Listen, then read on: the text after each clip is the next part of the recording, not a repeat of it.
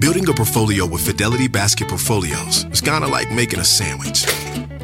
It's as simple as picking your stocks and ETFs, sort of like your meats and other toppings, and managing it as one big, juicy investment. Now that's pretty good. Learn more at fidelity.com/baskets. Investing involves risk, including risk of loss. Fidelity Brokerage Services, LLC. Member NYSE SIPC. Good Monday morning, the week beginning with wild winter weather. Tens of millions being impacted from coast to coast. It's February 27th. This is today. Storm alert. Damaging tornadoes tear through the nation's heartland. Snow and ice creating problems from California to the Northeast, with New York preparing for its first major snowfall of the year. Al's full forecast straight ahead. Spreading concern, new outrage over contaminated waste from that toxic train derailment sent to other states without warning. Looks like we're being sandbagged. An inside look at the latest controversy surrounding that costly cleanup. Breaking overnight, a new U.S. intelligence report suggesting COVID-19 did originate and leak from a lab in Wuhan, China. After years of speculation, could this finally be the answer behind the cause of the pandemic? Close to closing, the Alex Murdaugh trial nearing an end, with the defense set to call its final witnesses after putting Murdaugh himself on the stand. His fate expected to be in the hands of the jury this week. We're live at the courthouse. All that plus shining stars, Hollywood's best, stepping out for the SAG Awards, from the night's big winners. Everything, everywhere, all at once. To a special honor for a living legend. Oh, Lord in heaven, actors all standing on their feet. We'll have the highlights. And play ball. Spring training underway with new rules aimed at speeding up baseball, including a new pitch clock already causing controversy. The reaction from players and fans to big changes for America's pastime. Today, Monday, February 27th, 2023. From NBC News, this is Today with Savannah Guthrie and Hoda Kotb, live from Studio 1A in Rockefeller Plaza. And hi, everybody. Good morning. Welcome to Today. Nice to have you with us on a Monday morning. Craig, we missed you. Glad to have you back. It's good to be back. Hoda's off today. Now, okay, they're baseball, America's pastime. Yes. It's supposed to be slow. Well, yes. Right? Some have complained for years that it's a bit too slow. So they have some new rules that they are enacting this season. So we'll go live to Jupiter, Florida for spring training. We're going to talk to fans and players and get their reaction to some of these new rules. Especially this pitch clock. Talk about pressure. Spring training actually sounds pretty good for a lot of the country, dealing once again with dangerous winter weather systems, including reports this morning of 9 tornadoes across the Midwest just in the last 24 hours. In all, more than 60 million people are under wind alerts this morning, with nearly 60 million facing some sort of winter alert. Some areas bracing for up to a foot of snow. Al has got the full forecast coming up in just a bit. We begin with NBC's Morgan Chesky, though. He's in Norman, Oklahoma this morning. Morgan, good morning. Yeah, Savannah, a terrifying night for so many Oklahomans after a reported 7 tornadoes struck, another 2 in Texas. And as we pull out here, I can show you the scene. A home tossed against a home here. The roof ripped right off, and debris scattered just about everywhere. Hard to believe all of this stemmed from that same storm system in California, dumping so much rain and snow. And unfortunately today, that threat of severe weather isn't over yet. Wild weather tearing across the central U.S. overnight, blasting the plains with a powerful and intense storm system known as a derecho, which at a minimum has a 240-mile distance of wind damage and typically causes it in one direction along a straight path. Tornadoes touching down in Oklahoma and Kansas, leaving neighborhoods in ruin and completely destroying homes, flipping cars and knocking out power to thousands of residents. Wind gusts topping 100 miles per hour, also whipping through parts of the Texas Panhandle. The National Weather Service tweeting yesterday, people in McLean should take cover now. Meanwhile, West Coasters digging out and drying off after pummeling rain and snow. The mountains in Southern California blanketed in up to 7 feet of snow in certain areas.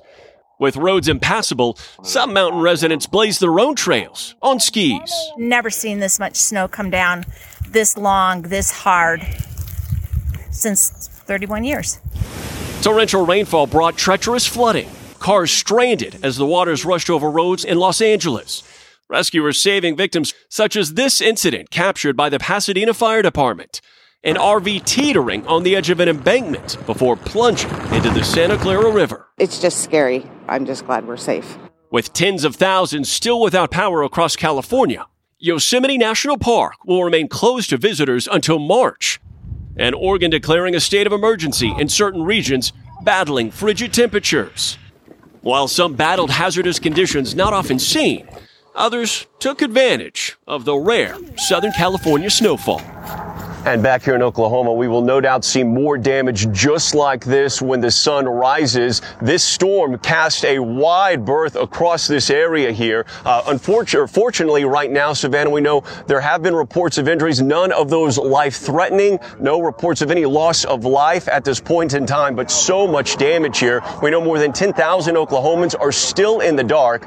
Meanwhile, to the north, another power crisis still playing out. More than 120,000 people in Michigan still in the dark as a result of their winter storm last week. And hard to believe, but over in California, that shock of the snow and rain, they'll have to buckle up yet again with yet another storm headed their way.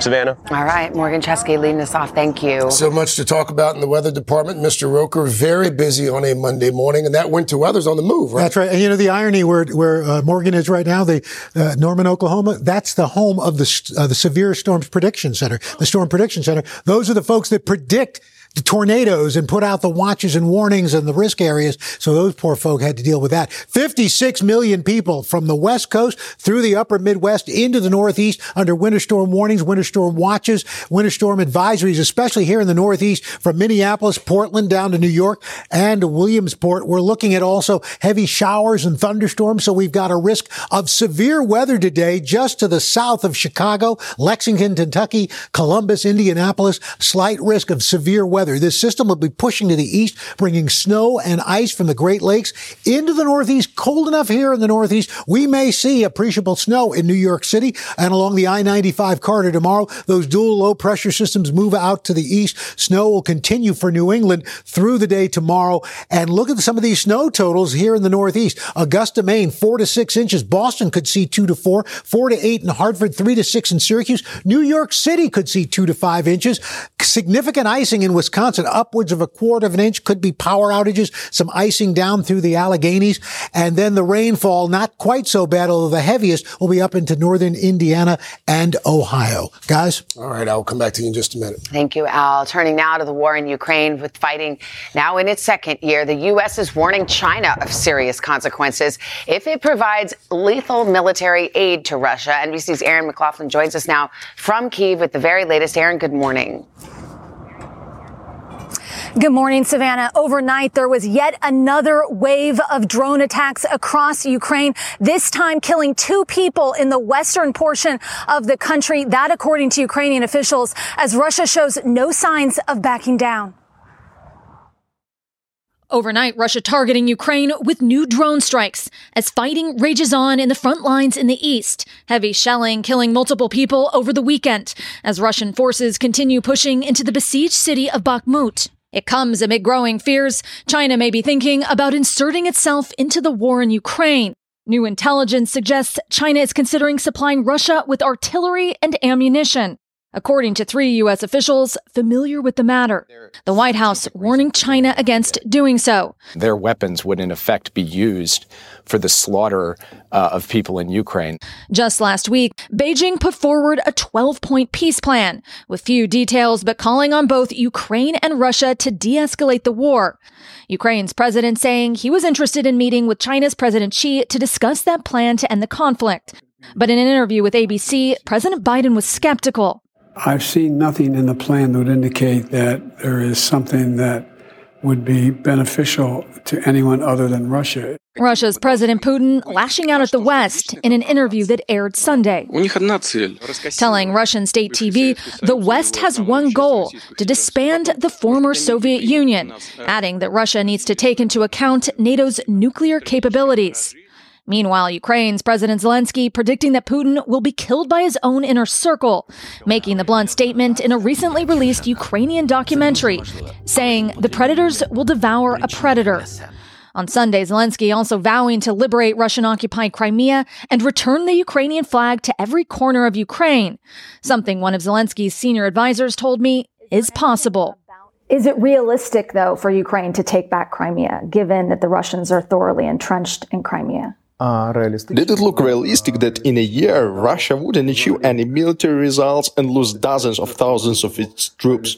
That's why when I'm asked whether something is realistic, I say undoubtedly. This morning, China is hitting back at the United States, a spokeswoman accusing the U.S. of spreading disinformation. Meanwhile, the Kremlin is declining to comment on those allegations that China is considering providing Russia with lethal aid. Savannah. All right, Aaron McLaughlin in Kyiv for us. Thank you. We turn now to that new intelligence report from the U.S. Energy Department. It suggests COVID-19 likely originated from a laboratory leak in Wuhan, China. NBC's Kelly Kobiea is on that story this morning. What can you tell us, Kelly, about these findings? How was your weekend? Well, Savannah, we're now nearly 3 years on from the start of the pandemic, and there are still more questions than answers when it comes to the origins of COVID-19. But this new report suggests that it actually did come from a lab in Wuhan, China, that so-called lab leak theory. That's what two sources with direct knowledge of the report told NBC News.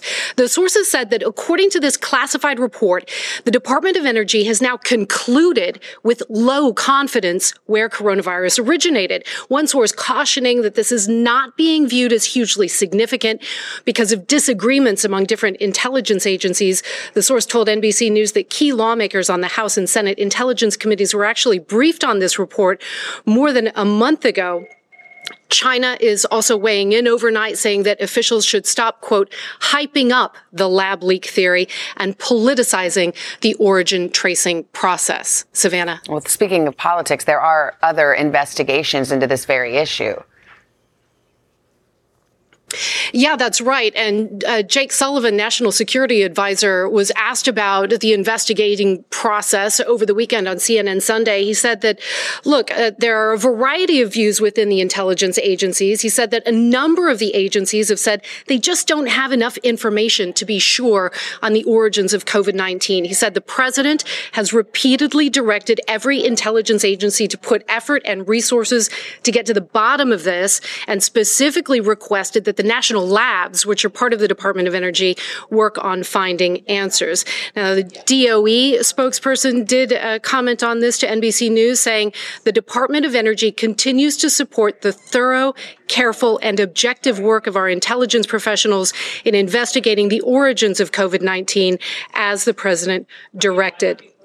A spokesperson for the House Oversight Committee is also commenting on this, saying in part, we're reviewing the classified information provided, but Republican lawmakers are also on top of this. They're pushing for more investigations. They want extensive hearings as well, and they want the Biden administration to release more information to the American people. Savannah. All right, we'll watch as this develops. Kelly, thank you. Also this morning, cleanup resuming at the site of that toxic train derailment in Ohio after a weekend that saw new concerns emerge about where that contaminated soil and waste is being shipped. NBC's George Solis has the very latest on this story. George, good morning to you. Craig, good morning. The big news here is that federal authorities are now allowing Norfolk Southern, the train's operator, to resume disposal operations of that hazardous material at that derailment site. That material now heading to two sites here in Ohio. This comes just days after officials in multiple states raised flags saying they were blindsided by the arrival of tons of contaminated water and soil to their facilities. This morning, the Environmental Protection Agency is allowing Norfolk Southern to resume shipments of hazardous waste from the site of the toxic train derailment in East Palestine, Ohio. We know it's far better to have it safely stored in a properly constructed and monitored disposal facility than remain here any longer than necessary. One of the new facilities receiving the waste, East Liverpool, Ohio. The mayor of that city reacting. You can see it from my backyard, and it's literally in some people's backyard. So it's definitely a concern. The announcement coming just days after officials in Texas and Michigan complained they were not warned truckloads of contaminated dirt and wastewater were delivered to EPA facilities in their states. Not knowing that they're coming, which way they're coming, how safe the trucks are that are coming, is something that has got us all very, very irritated. Back in East Palestine, health and safety concerns remain rampant, more than 3 weeks after dangerous fumes spread across the community and beyond. Now, federal teams, including the CDC, are on the ground to interview residents about their symptoms and health concerns. We had eyes burning. I couldn't stop sneezing for a half an hour. Some residents near the derailment have been diagnosed with bronchitis and other conditions that medical professionals suspect are linked to chemical exposure. Even as state and federal officials say the air quality remains normal and the tap water is safe, the community is still stocking up on air filters and cases of free bottled water. What does that tell you, the fact that it's going out as quickly as it's coming in? People need help. That it's needed. People need more help than they're getting. The disaster also having a ripple effect on many local businesses. They have businesses that were shut down. They lost days of income. They couldn't work for many days. So it's not just the health consequences, but it's just lost income as well. Meanwhile, back at the derailment site, the Ohio EPA says they are now going to be installing new water wells to further test for groundwater contamination. And federal officials also now saying they will be holding daily briefings to keep the residents of this community up to date about the progress in their town. Craig? All right. George Silley's force there in East Palestine. George, thank you. Now to a growing controversy surrounding one of the best players in college basketball, Brandon Miller, a star at the University of Alabama and a top NBA prospect, accused of supplying a gun that was used in a murder. NBC's Stephanie Gosk is here with the details. Steph, good morning. Hey, Savannah, good morning. The Crimson Tide's Brandon Miller is college basketball's leading freshman scorer. Now his potential role in the deadly shooting of a young mother is drawing new scrutiny. The victim's parents blasting the school's decision to keep him on the court, as critics are calling the team's pregame routine over the weekend tone deaf. The University of Alabama is having a huge season, led by star freshman Brandon Miller. But instead of celebrating, the school is facing increasing pressure to take Miller off the court. Investigators say in January, Miller brought a handgun to former teammate Darius Miles moments before it was used to murder Jamea Harris, a 23-year-old mother. The gun belonged to Miles, according to police. Brandon Miller's attorney says that he was asked to return the gun and that he never touched it, was not involved in its exchange to Mr. Davis in any way, and never knew that illegal activity involving the gun would occur. Miles was kicked off the team and is now charged with capital murder, along with another man, Michael Davis, who allegedly pulled the trigger. Miller has not been charged with a crime and has continued to play basketball. Law enforcement must have been really convinced of Miller's lack of knowledge or intent to not charge him. But Jamea Harris's parents say Miller shouldn't be allowed to play. In an interview with USA Today, Harris's mother called the school's decision unimaginable. She has a 5-year-old son that's still at home waiting on his mom to come home. Adding to the controversy, before Saturday's matchup against Arkansas, the top NBA prospect received a mock pat-down from a teammate. Alabama's coach says they've been doing that all year and that it doesn't have anything to do with the murder. Regardless, it's not appropriate. It's been addressed, and I can assure you it definitely will not happen again. March Madness is set to tip off in just over 2 weeks, and the University of Alabama could be the tournament's top seed. Unless there are criminal charges and new revelations, they are going to stay the course. This is their best player. This is the highest scoring freshman in college basketball.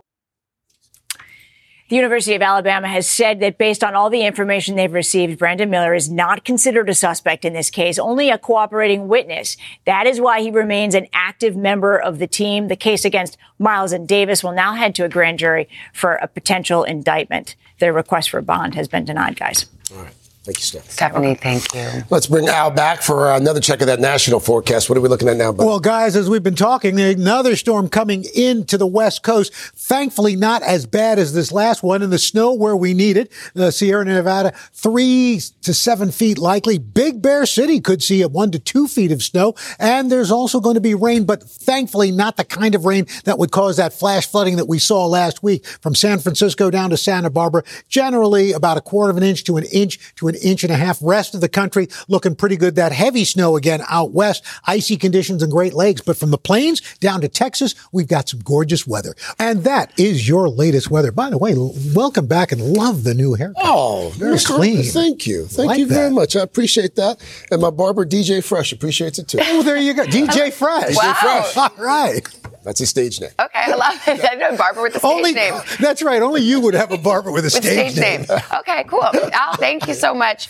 Coming up, we'll go down to South Carolina. The fate of Alex Murdaugh expected to be in the hands of the jury this week following his stunning decision to take the stand in his own defense. Did it help or did it hurt? The very latest in a live report from the courthouse. Also had on a Monday morning, it's the early talk of spring training. There's new rule changes in Major League Baseball with the goal of re-energizing and speeding up the game. But how are players and fans feeling about those rules? Live in Florida, taking a closer look. But first, this is Today on NBC.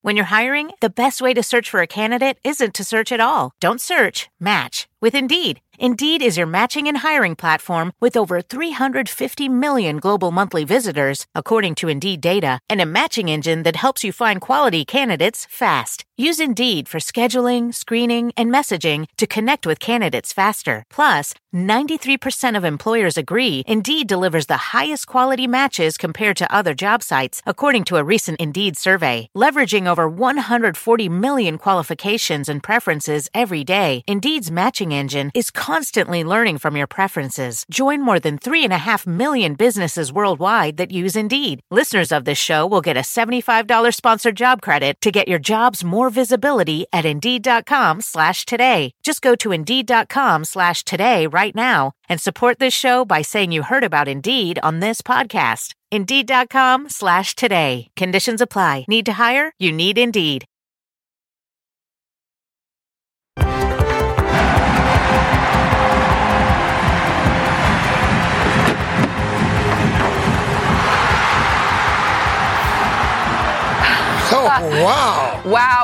Wow. Crowd goes wild. Let's watch it again. This is the indoor meet in France over the weekend. 23-year-old Mondo Duplantis breaking his own pole vaulting world record. Look at the bar. 20 feet and nearly 5 inches, but he made it look easy. Raised in Louisiana. He's Swedish. Go, Mondo, go. And there's no room for error there. No! Way to go, Mondo. Pretty incredible. Indeed.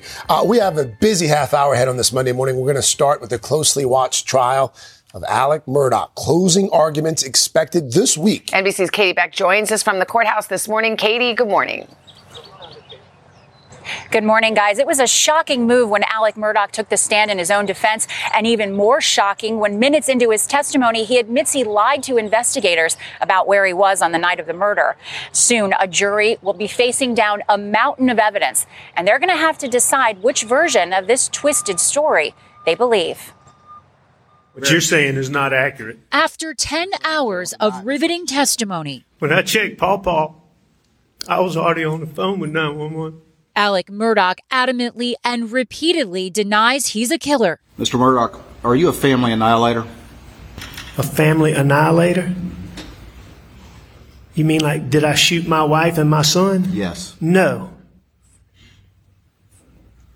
I would never hurt Maggie Murdaugh. I would never hurt Paul Murdaugh. Prosecutors painting Murdaugh as a desperate man who lied about everything from his alleged financial crimes to a failed suicide for hire plot to where he was the night of the murders. And you didn't go back down there after dinner until your return trip from visiting your mother?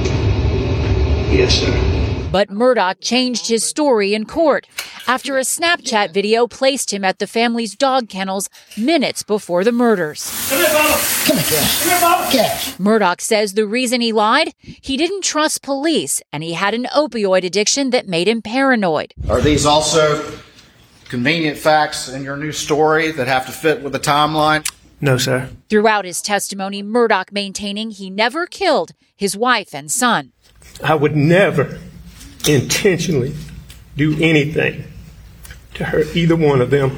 During the initial investigation, Murdaugh almost immediately told authorities he believed the murders were related to a deadly 2019 boat crash involving his son Paul, the fatal accident portrayed in Netflix's new docuseries Murdaugh Murders, a Southern Scandal. 911, where's your emergency? We're in a boat crash on Arthur Street. Murdaugh still contends his wife and son were targets. They hated Paul Murdaugh, and they had anger in their heart. The community of Walterboro is now bracing for a verdict. I'm ready to know whether he's going to be guilty or not guilty. Now, the defense team says they have four more witnesses to call to the stand. Prosecutors say they have a brief rebuttal case. After that, we're told there could be closing arguments as soon as the middle of the week. Savannah? All right, Katie, thank you. NBC senior legal correspondent Laura Jarrett with us again. Laura, good morning. So the testimony is finished. We know it's a blockbuster witness when the defendant takes a stand. Net-net, was this a benefit to him? Net-net, I think it was a benefit. He was very compelling. He stuck to his story. He didn't get flustered. He didn't look evasive. He said many times, I didn't do it. Now, certainly the prosecution, I think, scored some points talking about the timeline just before the murders and after. That's where he started to seem, I think, the most unsteady on the stand. But he also did something that's always very helpful in a case like this, which is inject this idea that somebody else did it.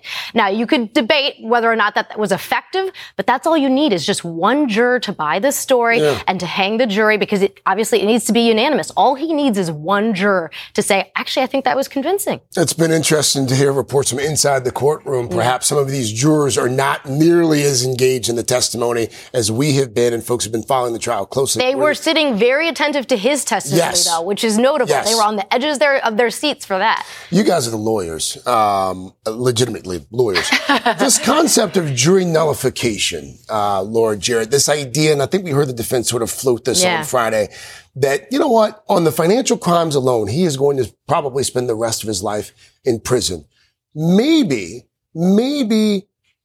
we shouldn't convict him for the murders because of that alone. Well, is that a reasonable defense? It's an interesting strategy, right? Because at first, the defense didn't want any of the financial crime information to come in. But once it does, you see them sort of telegraphing to the jury and certainly asking Murdaugh on the stand, you're actually been charged with 99 different financial crimes. And the answer to that, of course, is yes. Now, he hasn't pled guilty or anything like that in those cases. But it seems to be telegraphing to the jury, even if you find him innocent in this case, he's likely to serve some prison time. It sort of gives them an out. Now, we'll see whether they take that out. By the way, it can't be an overt defense strategy. No. You're not allowed to ask a jury to nullify the law. That's saying jury nullification is basically telling the jurors in so many words, ignore the law. Yeah.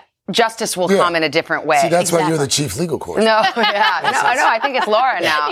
You are always still chief. Either way, we've got closing arguments coming up. And this is a key moment, certainly for the defense, but the prosecutors got to pull the strands together. They have to tell a coherent story. On Friday, we saw sort of a shifting motive emerge, perhaps this idea that his family had cued in on his drug use and they were going to confront him about that. That's not the story of motive that we've been hearing all this trial. The whole trial has been about the financial crimes, and he wanted to distract from the financial crimes by committing these murders. Again, question whether that was ever a plausible theory that made any sense. But now to shift to the drugs, I think it's confusing to the jury. I think they need to figure out their story and stick with it for closing. But the defensive strategy apparently is going to be, our guy's a thief, our guy's a liar. You've heard all of that, but he's no killer. That's the strategy. All right. We'll see. We shall see, Laura. Thank you. Thanks, Laura. Still ahead here on a Monday morning, the popular comic strip Dilbert being dropped by newspapers all over the country after a racist tirade by its creator, the firestorm surrounding him, and how he's responding this morning.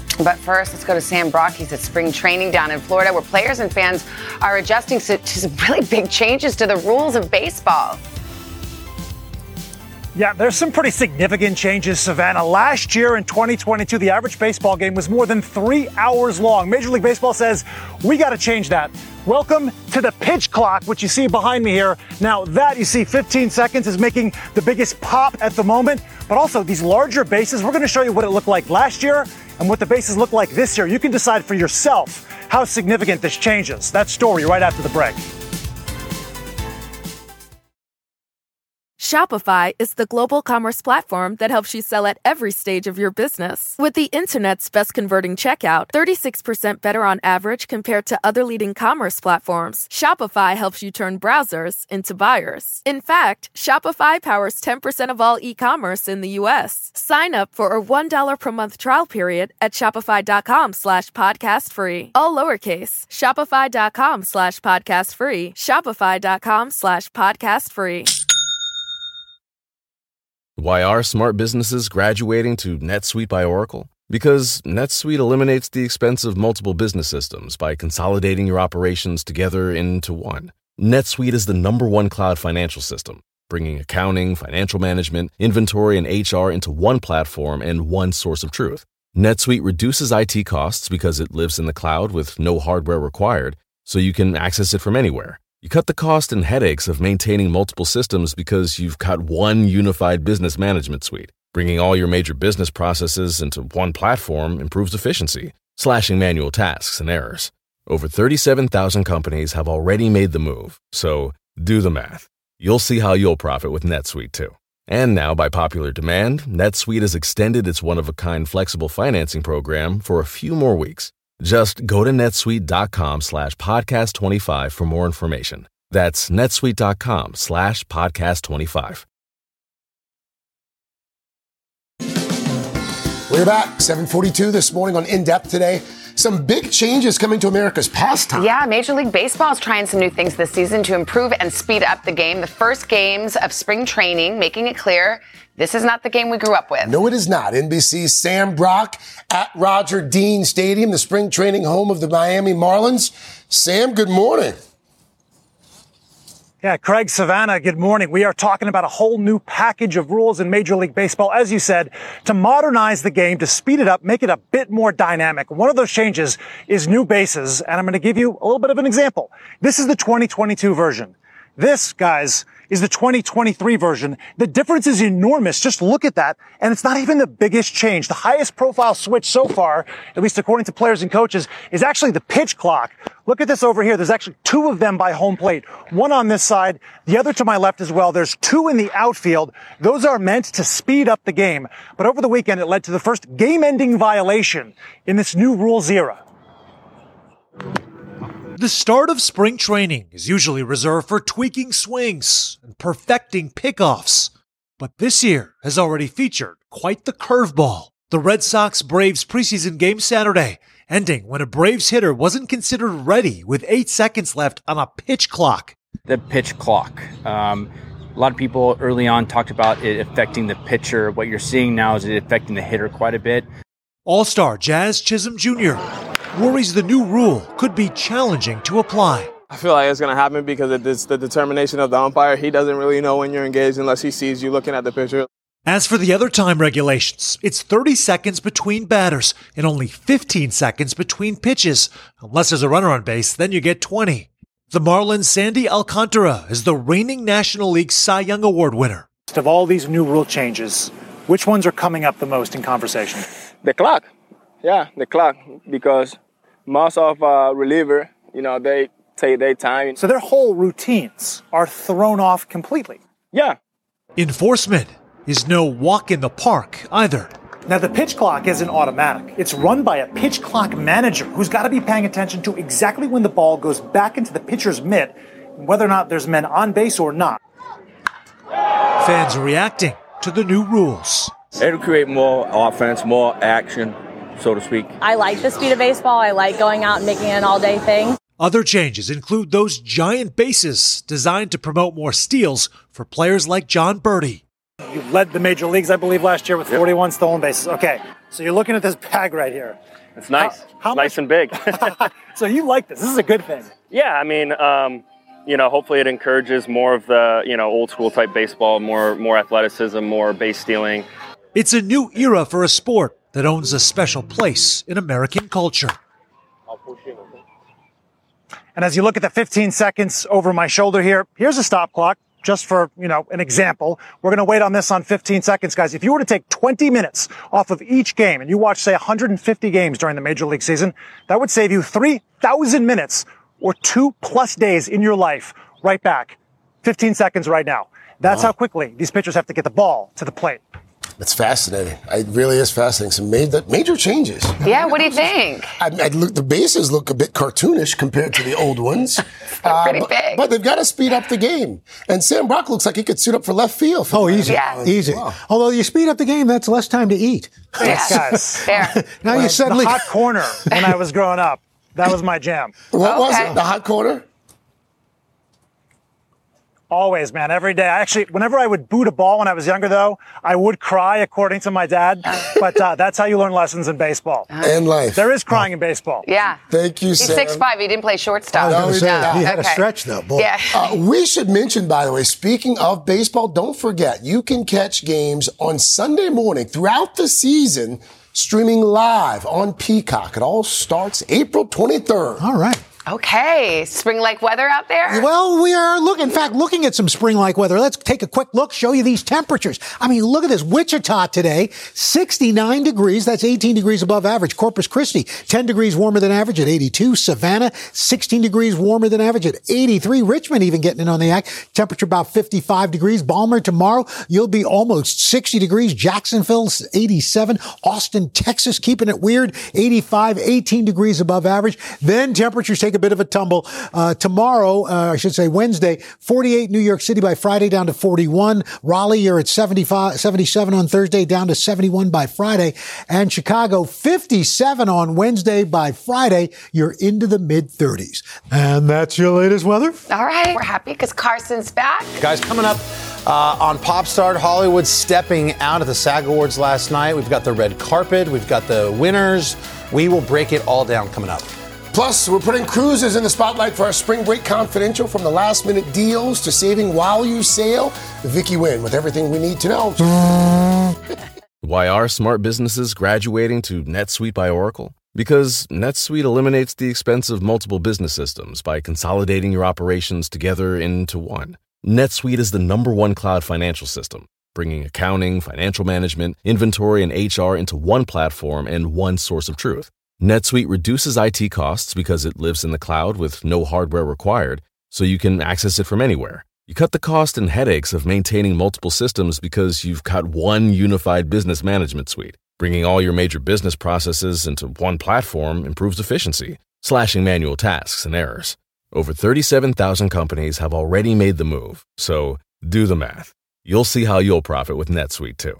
And now, by popular demand, NetSuite has extended its one-of-a-kind flexible financing program for a few more weeks. Just go to netsuite.com/podcast25 for more information. That's netsuite.com/podcast25.